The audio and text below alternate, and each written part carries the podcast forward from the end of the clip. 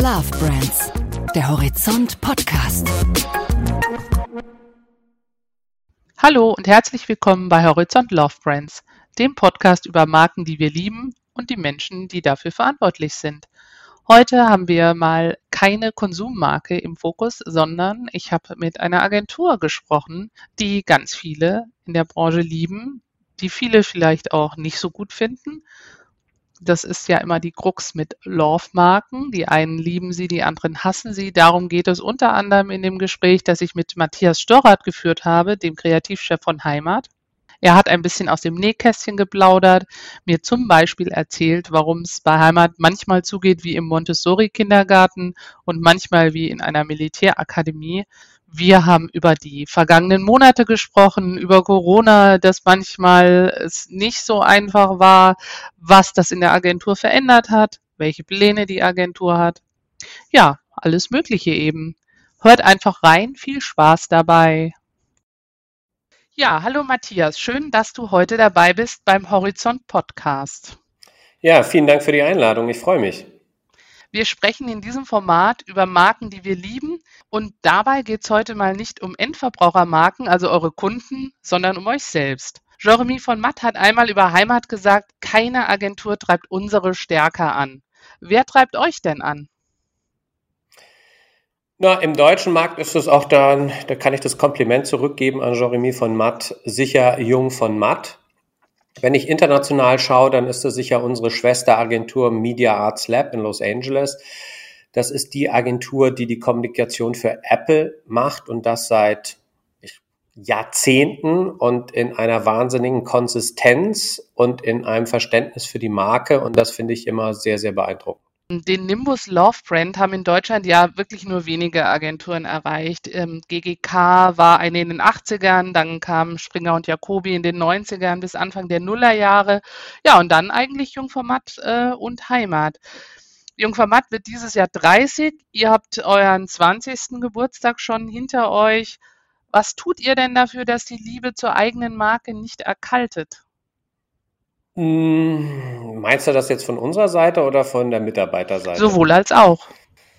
Naja, ich glaube, es gehört einfach zu einer Love Brand oder wie auch immer man das nennen will. Das, so heißt ja auch dieser Podcast dazu, dass du dich im, dass du im Kern eine eigene Orientierung hast, aber auf der anderen Seite dich immer wieder neu erfindest. Ich glaube, irgendwann an einer Stelle stehen zu bleiben und zu sagen, ja, haben wir jetzt mal was erfunden und das machen wir jetzt die nächsten 20 Jahre weiter. Das geht nirgends, das geht aber noch weniger für eine Love Brand.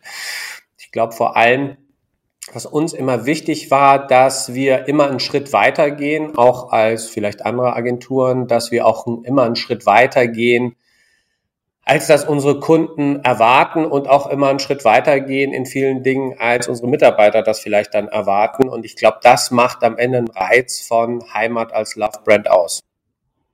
Kannst du dazu ein konkretes Beispiel nennen für dieses ein Stück weitergehen? Das ist natürlich immer schwierig. Ähm, also Nummer eins, aktuelle Sachen kann ich die jetzt nicht nennen, weil da sind dann ganz oft tatsächlich Arbeiten, die noch nicht draußen sind, die auch noch geheim ist ein schlimmes Wort, aber ist tatsächlich am Ende so. Aber ich glaube zum Beispiel, ich nehme jetzt mal unseren den Kunden von Heimat schlechthin ähm, am Ende Hornbach. Ich glaube, da hätte man vor 20 Jahren einfach auch sagen können, damals im Agenturpitch, ja, wir machen jetzt das so, wie das die Kategorie eben so macht. Wir bewerben jetzt Schraubendübeln, Akkuschrauber, Hämmer etc. pp. Und Heimat hat gesagt, nee, es geht um was anderes und ist eben einen Schritt, deutlichen Schritt weiter gegangen. Auch das, was als das, was gefordert war, nämlich gesagt, nee, es geht um was völlig anderes. Es geht um Leidenschaft für dein Projekt, also um mit eigenen Händen große schaffen. Und das ist dann auch am Ende der Riesenhebel für eine Marke. Und ich glaube, das war auch nicht so erwartet äh, vom Kunden. Und äh, das ist da, wo wir einen Schritt weitergehen. Und ich glaube auch, dass wir auch einen Schritt weitergehen im Sinne von, ja, also man unterhält sich natürlich immer schon darüber, wie macht man das denn heute so, wie macht man Kommunikation so. Ja, jetzt geht man in Social Media, war das große Thema vor zehn Jahren, vor 15 Jahren. jetzt geht man auf TikTok, jetzt macht man da so mit Influencer und wir versuchen eben immer einen Schritt weiter zu gehen. Was, was macht man gerade im Markt oder wie funktioniert es und wie können wir tatsächlich einen Schritt weitergehen? Dann lass uns noch mal ganz kurz äh, bei Hornbach bleiben. Heimat und Hornbach gilt eigentlich als die größte Love Story in der Kommunikationsbranche. Euch ist ja das Kunststück geglückt, einen Baumarkt über kreative Werbung zu einer Love Brand zu machen. Glaubst du, dass man aus jeder Marke eine Love Brand machen kann? Und falls ja, welche Zutaten braucht man dafür?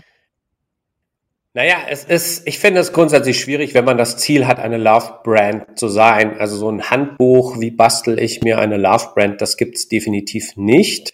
Und wenn es es gibt, dann taugt es nichts. Ich glaube, man muss als Marke das machen, was man für richtig hält und das eben auch durchziehen. Also selber eine Orientierung haben, was richtig ist und dann eben auch nicht beim erstbesten Shit-Windchen oder Shitstorm einknicken, sondern weitermachen. Hm, jetzt sich ein Ziel auszugeben, ich möchte eine Love-Brand sein, mal abgesehen davon, dass es in vielen Kategorien überhaupt keinen Sinn macht wahrscheinlich, das macht das funktioniert aus meiner Sicht nicht. Das ist dann zu, naja, ganz viele Leute versuchen ja dann sowas wie eine Love-Brand zu engineeren. Ja, also, ach ja, so ba baue ich mir das hin und so macht man das heute und so mache ich das absolut richtig. Und so mache ich das vernünftig. Und was wollen denn die Konsumenten da draußen? Dann mache ich das. Fakt ist aber, dass das Thema Love ja eine wahnsinnig irrationale Sache ist. Es ist, Love ist eine irrationale Präferenz für etwas und es ist eben nichts Vernünftiges. Und wenn ich mir jetzt das Ziel habe, ich will eine Love-Brand wear und dann, ich nehme jetzt mal als Beispiel, mach dann alles auch genauso, wie man das macht, so im Sinne von, Schatz, bring mir mal den Müll runter und du bringst schön den Müll runter, dafür bekommst du ja auch keine Liebe, sondern du musst ja auch die Leute da draußen überraschen. Du musst ja auch selber wissen, was du willst. Würdest du sagen, dass Heimat nach mehr als 20 Jahren noch überraschend ist? Ist Heimat überhaupt noch eine Love Brand? Naja, ähm, die Frage hast ja Gott sei Dank du und Horizont beantwortet. Ihr habt uns slash mich hier zu diesem Podcast eingeladen, der ja Love Brands heißt. Also ihr habt es Gott sei Dank für mich beantwortet, die Frage. Wir sind offenbar noch eine Love Brand. Und ähm, ich bin dann auch sehr, sehr stolz, dass wir dann hier in einer Reihe mit Lego und Hornbach auftauchen. Also mein Ego ist so geboostet, ich weiß gar nicht, wie du das in der nächsten halben Stunde erschüttern willst. Vielleicht mit der Frage, dass Liebe und Hass manchmal ganz schön eng beieinander liegen. Wie geht man denn als Agentur damit um, wenn die Stimmung umschlägt? Zum Beispiel, wenn die Fachpresse mal wieder schreibt, dass bei Heimat alles den Bach runtergeht, wenn ihr einen wichtigen Auftraggeber verliert, einen wichtigen Etat oder wenn sich ein Kunde einen veritablen Shitstorm einfängt, wie das ja zum Beispiel das ein oder andere Mal bei eurem Kunden FDP passiert ist. Ja, gut. Also, wann habe ich bei Heimat angefangen? 2005, hatte dann ja ein kurzes Intermezzo von vier Jahren bei Ogilvy. All diese Diskussionen kenne ich auch schon seit 2005. Das Thema, ein Kunde hat Probleme, ach, Heimat war früher besser, etc. pp. Ich kenne das jetzt seit 15 Jahren. Insofern habe ich auch gelernt, da gar nicht mit umzugehen, sondern ich habe auch tatsächlich gelernt, dass man das am Ende akzeptieren muss und einfach weitermachen muss. Weil ähm, jede Love-Brand ist auch immer gleichzeitig eine Hate-Brand. Der FC Bayern ist der meistgeliebte Verein Deutschlands, aber auch der meistgehasste Verein Deutschlands. Und ähm, ich glaube, das muss man einfach akzeptieren. Und ich finde auch, dass es eben dazugehört, dass man so Dinge macht, die nicht populär sind, ja, ähm, und die dann auch durchaus eine Kante haben, die vielleicht, wo der eine oder andere sagt, das finde ich total scheiße, was ihr da gerade macht. Das gehört zur Love Brand eben dazu, weil wenn du es immer jedem recht machst oder wenn du alles richtig machen willst, dann bist du auf dem Weg zur ist mir scheißegal Brand.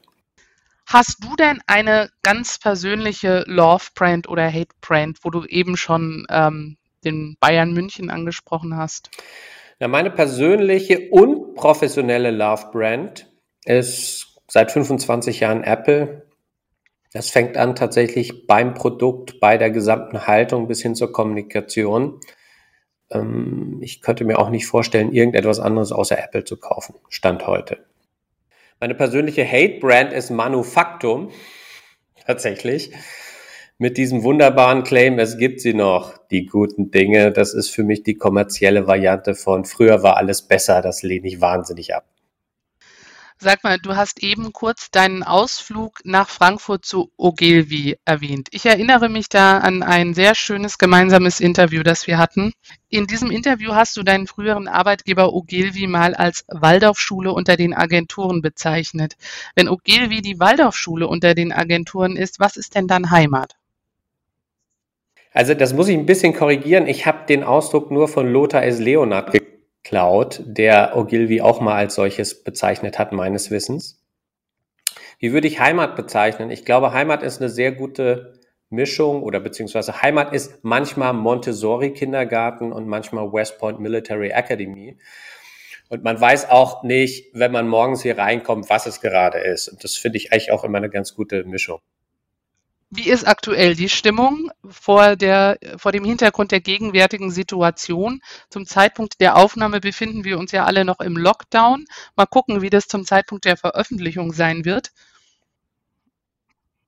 Also generell ist die Stimmung ganz gut und natürlich ist eine Agentur ein wahnsinnig toller Ort, wo immer ganz viel passiert, wo auch ganz viele Menschen zusammenkommen und das ist natürlich ein bisschen traurig. Ich bin jetzt auch gerade in den Agenturräumlichkeit, weil man doch da einigermaßen ganz gut hier aufnehmen kann.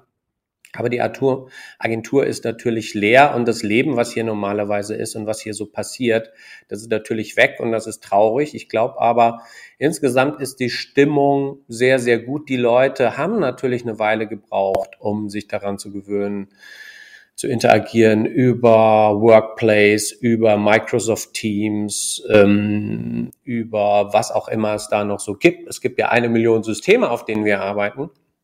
Aber ich glaube, das hat sich relativ schnell eingependelt und die Interaktionen finden statt. Auf Dauer kann das natürlich keine Lösung sein.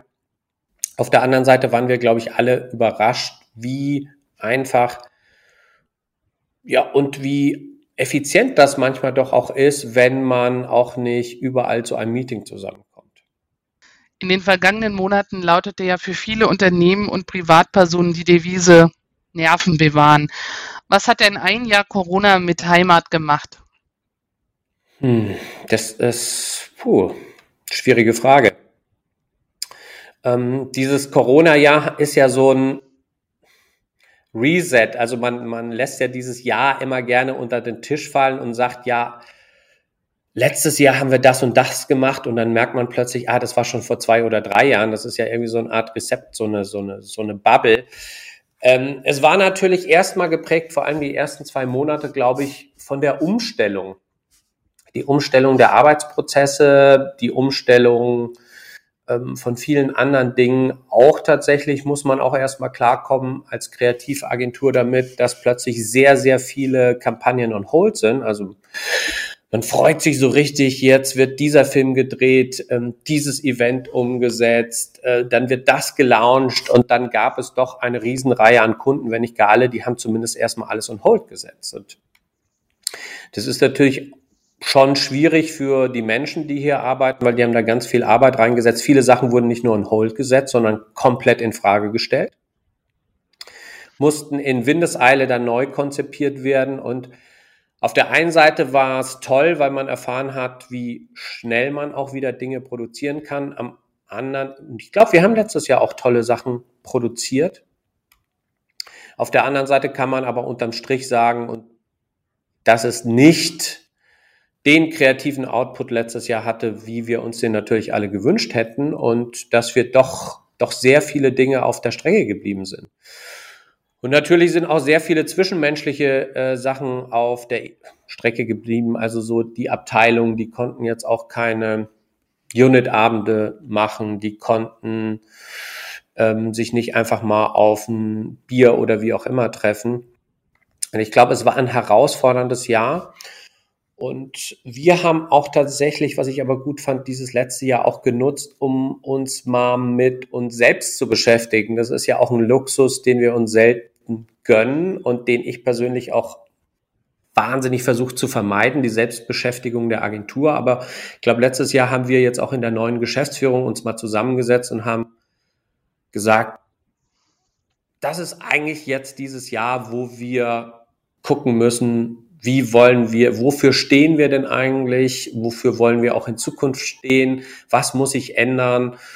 Und äh, das haben wir, glaube ich, da haben wir uns mal ein paar Wochen gegönnt, sozusagen geleistet und das war, glaube ich, sehr fruchtbar. Da würde ich gerne gleich nochmal ausführlicher drauf zurückkommen. Bevor es soweit ist, möchte ich gerne meinen äh, Corona-Rückblick nochmal kurz abschließen. Gibt es denn Kunden, mit denen ihr trotz aller Widrigkeiten gewachsen seid? Und auf der anderen Seite gibt es denn auch Kunden, die ihr verloren habt?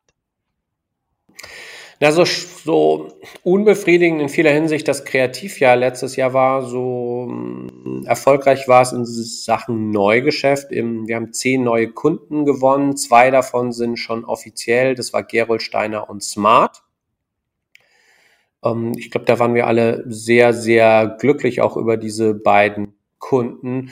Die anderen, du weißt, wie es ist, können wir noch nicht drüber sprechen, aber alles im allen waren wir sehr, sehr überrascht, wie es dann auch in einem Lockdown, wo du dich physisch nicht gar nicht sehen kannst zu einer Präsentation, funktioniert, Neugeschäft zu machen. Also erstens mal eine Präsentation zu entwickeln, ein Konzept zu entwickeln, es dann zu präsentieren.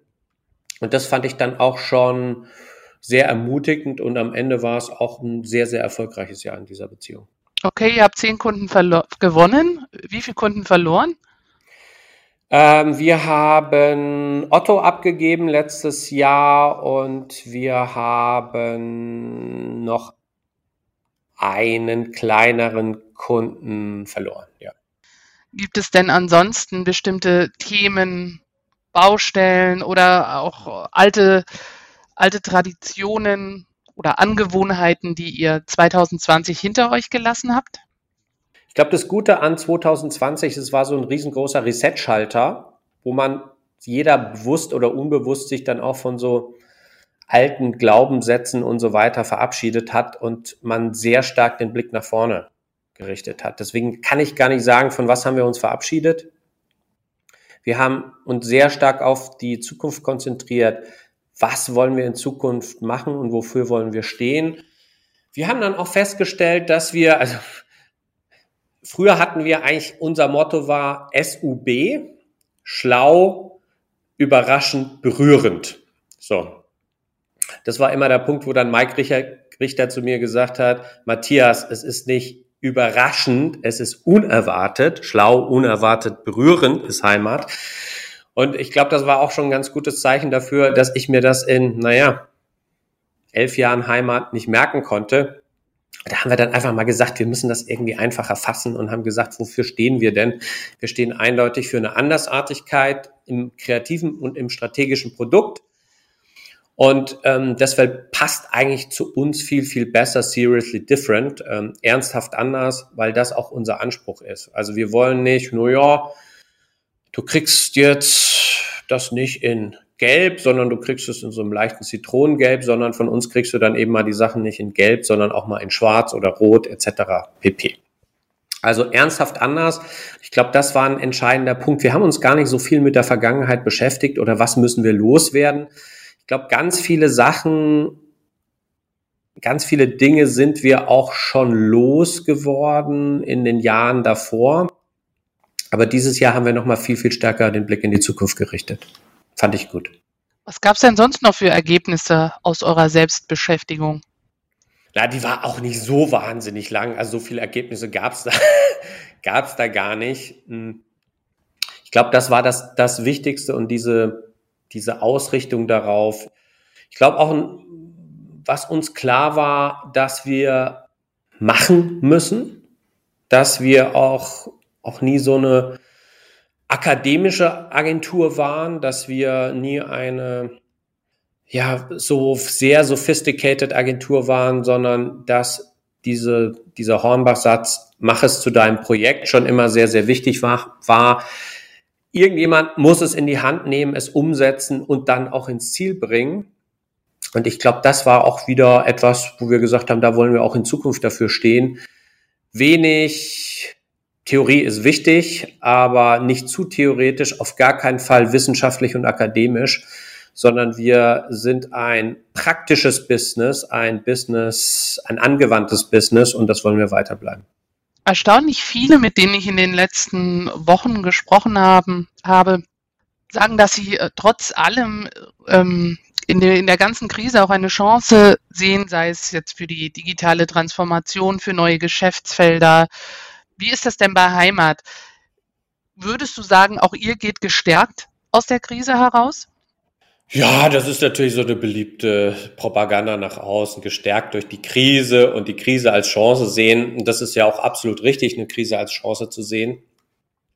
Also erstmal muss man sagen, egal was alle Agenturen nach außen transportieren. Ich würde mal sagen, bei 70 Prozent der Agenturen ging es letztes Jahr ums Überleben und bei 30 Prozent um moderates Wachstum oder Stillstand.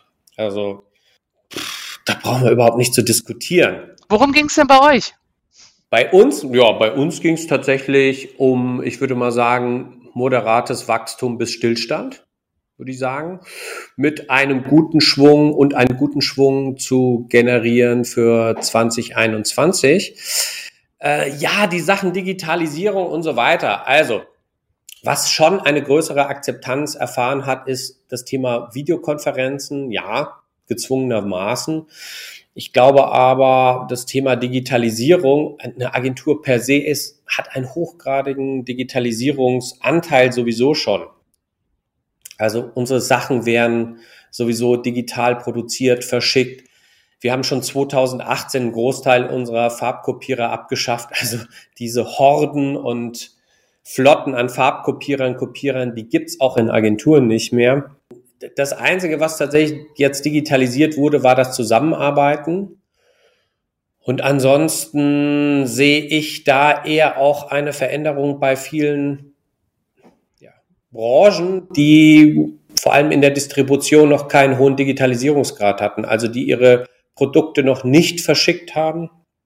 Und ich glaube, die hatten dann einen deutlich größeren Hebel.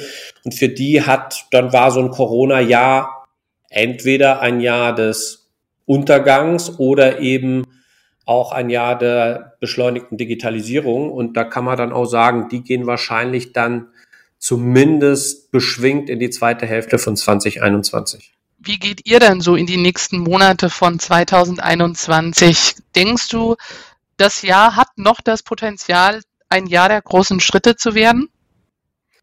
Schwierig. Ich sehe eher ein, ein Jahr der, des inkrementellen Wachstums generell. Also letztes Jahr war schwierig und wie gesagt, es ging in, nicht nur in der Agenturbranche, in sehr, sehr vielen anderen Branchen ums Überleben oder um moderates Wachstum.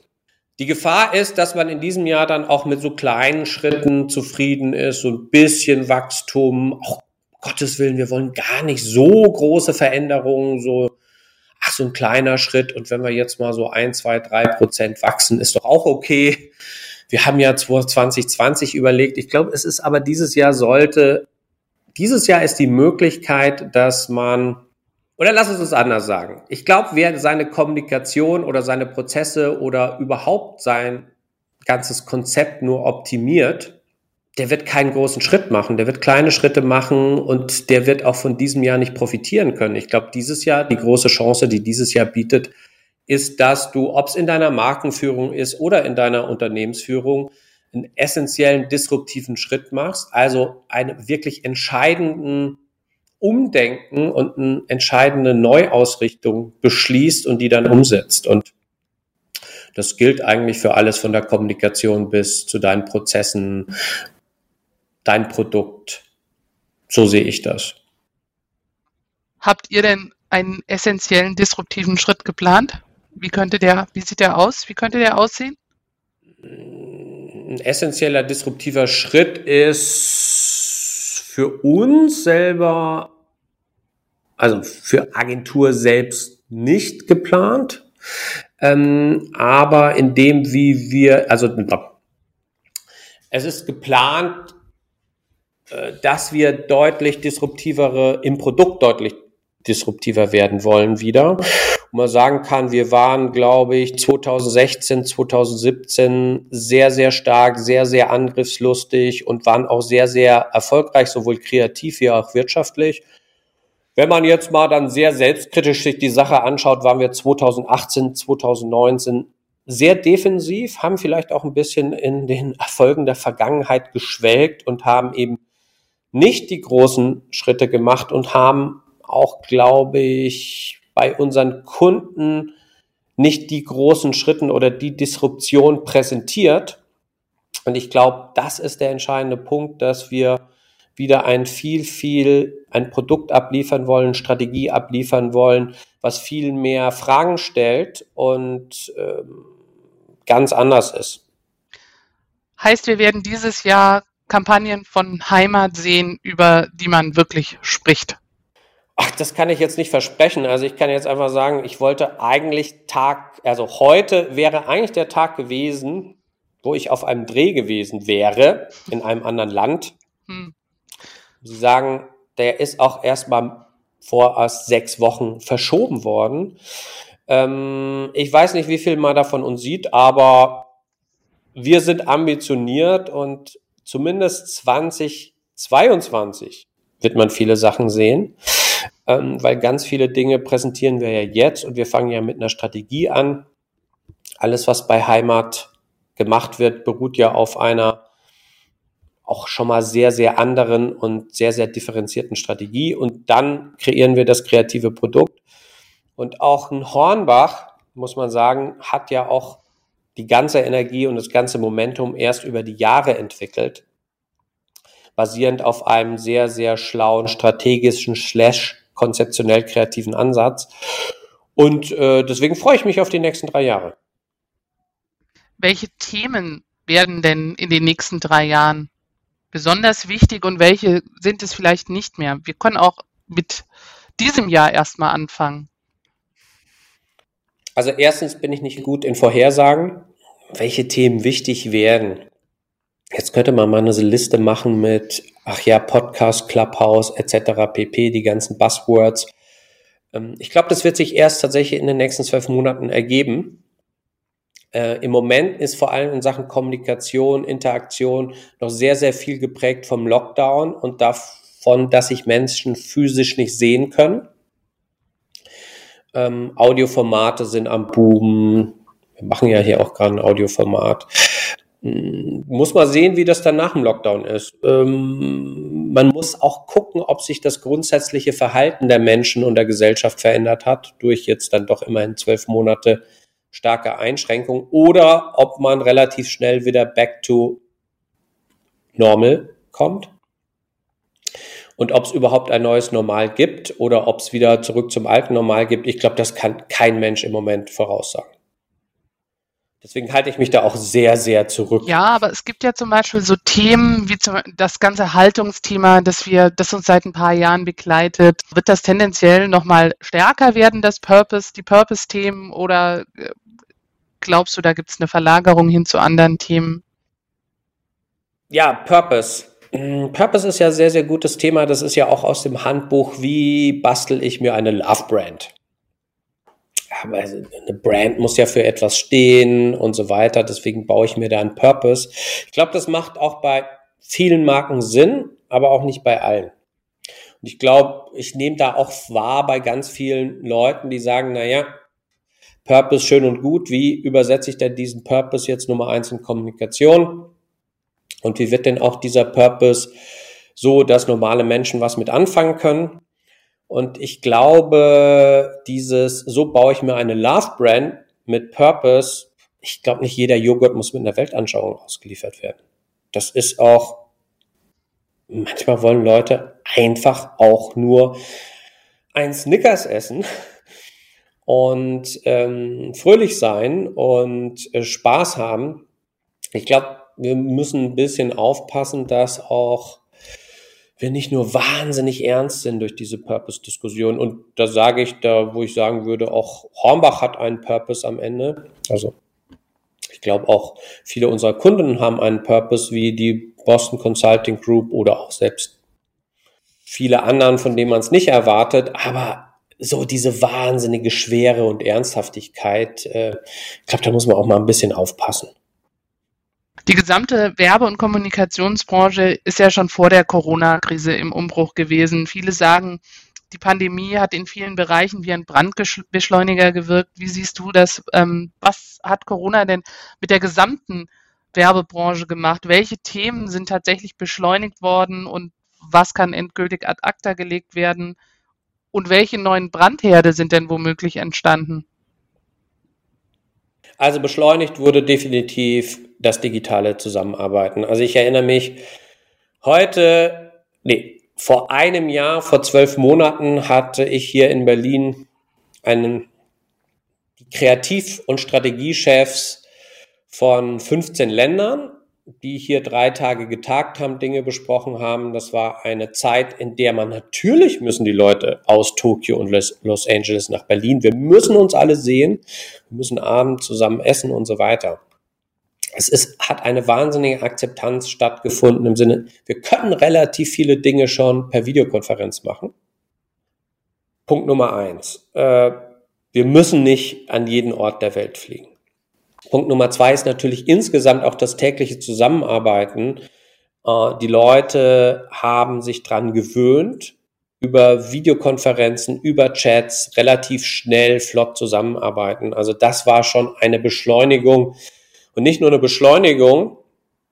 Ähm, ich weiß nicht, ob es in diesem Maße ohne Corona gegeben hätte. Ich glaube, man hätte immer noch wegen jedem kleinen Terminchen wäre ganz gerne ins Flugzeug gestiegen, weil man gesagt hat, naja, wir brauchen den menschlichen Kontakt. Der ist auch nach wie vor wichtig, aber ich glaube, wir können auch einen großen Anteil an Reisetätigkeiten einsparen. Und das war auch ein Beschleuniger. Ansonsten hm, weiß ich nicht. Also in Sachen, ich, aus meiner Sicht sind Agenturen ein hochgradig digitalisiertes Business schon immer gewesen ich glaube, da gab es nicht große, so riesengroße Veränderungen im Produkt. Ja. Tut mir leid, dass ich da nicht mehr dazu sagen kann. Da bin ich auch, äh, da bin ich dann auch am Ende zu nüchtern. Aber vielleicht ähm, fällt dir ja was zu der Frage ein, auf welche großen Themen, auf welche Metathemen die Branche in den nächsten Monaten ein besonderes Augenmerk legen sollte. Ich glaube, die Branche sollte sich mal ein einigermaßen akzeptables Selbstbewusstsein wieder zulegen. Ähm, ich finde, es ist wahnsinnig toll, in einer Agentur zu arbeiten. Das ist ein ganz toller Ort und äh, niemand hat einen größeren Hebel aus meiner Sicht als eine Agentur, durch einen ganz einfachen Gedanken einen wahnsinnigen Mehrwert für das Business von Unternehmen zu schaffen. Und ich finde, da sollten wir mal wieder hinkommen, ein okayes Selbstbewusstsein, ich mag meinen Job und nicht die ganze Zeit darüber nachdenken, um Gottes Willen, was passiert jetzt schon wieder mit den Unternehmensberatern und mit Facebook und mit weiß der Herr was. Das fände ich ganz gut für die Branche. Also ein bisschen äh, Back to the 90s, äh, Sex, Drugs, Rock'n'Roll, oder? Nee, äh, überhaupt nicht. Äh, wir brauchen definitiv ein zeitgemäßes Bild der Agentur, aber die Agentur ist ein toller Ort und wir können und wir haben wirklich einen sehr, sehr großen Hebel als Agentur für das Business unserer Kunden. Und dass wir um Gottes Willen nicht back to the 90s oder gar 80s oder 60s und 60s da mit äh, Mad Men wollen, das ist auch klar. Und wir müssen uns um eine zeitgemäße Kultur in jeder Hinsicht bemühen. Ähm, es kann aber auch keine Hey ho, let's go, Freibier für alle Kultur sein, glaube ich. Und es kann keine Kultur sein der Asche auf unser Haupt, um Gottes Willen. Also so, so irgendwie so ein bisschen, wie soll ich sagen, die, die Sinnkrise eines pubertierenden Zwölfjährigen sollten wir mal hinter uns lassen, sondern einfach auch mal wieder wissen, was wir wollen und was wir können und äh, da auch sehr, sehr aktiv reingehen und nicht immer so sagen, ja, was wollen denn die, die Kunden, was wollen jene Kunden? Nee, wir wissen schon auch selber ganz gut, was richtig ist und das erwarten Kunden eben auch von uns. Das war jetzt wieder sehr, sehr zugespitzt von wir, muss ich sagen. Ne? Also sehr zugespitzt. Wie sieht denn eine zeitgemäße Agenturkultur aus?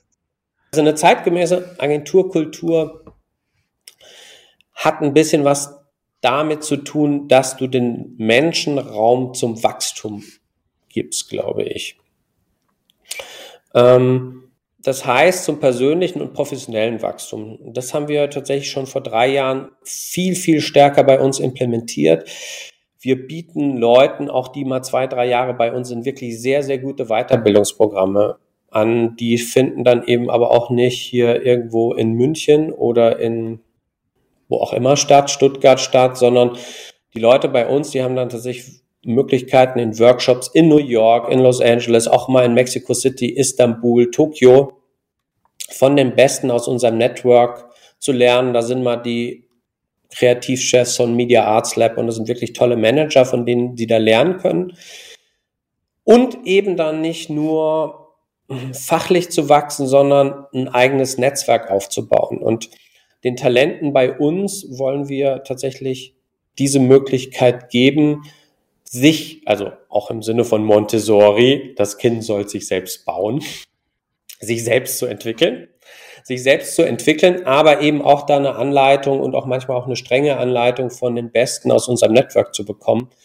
Und das würde ich sagen, das ist das, das sehr, sehr Wichtige für eine Agenturkultur, dass man weiterhin auch ab und zu mal Spaß haben sollte zusammen, auch mal zusammen ein Trinken gehen sollte, das, da bin ich auch dafür, sollte aber auch nicht in der Freibierkultur und in Tischkicker-Mentalität enden.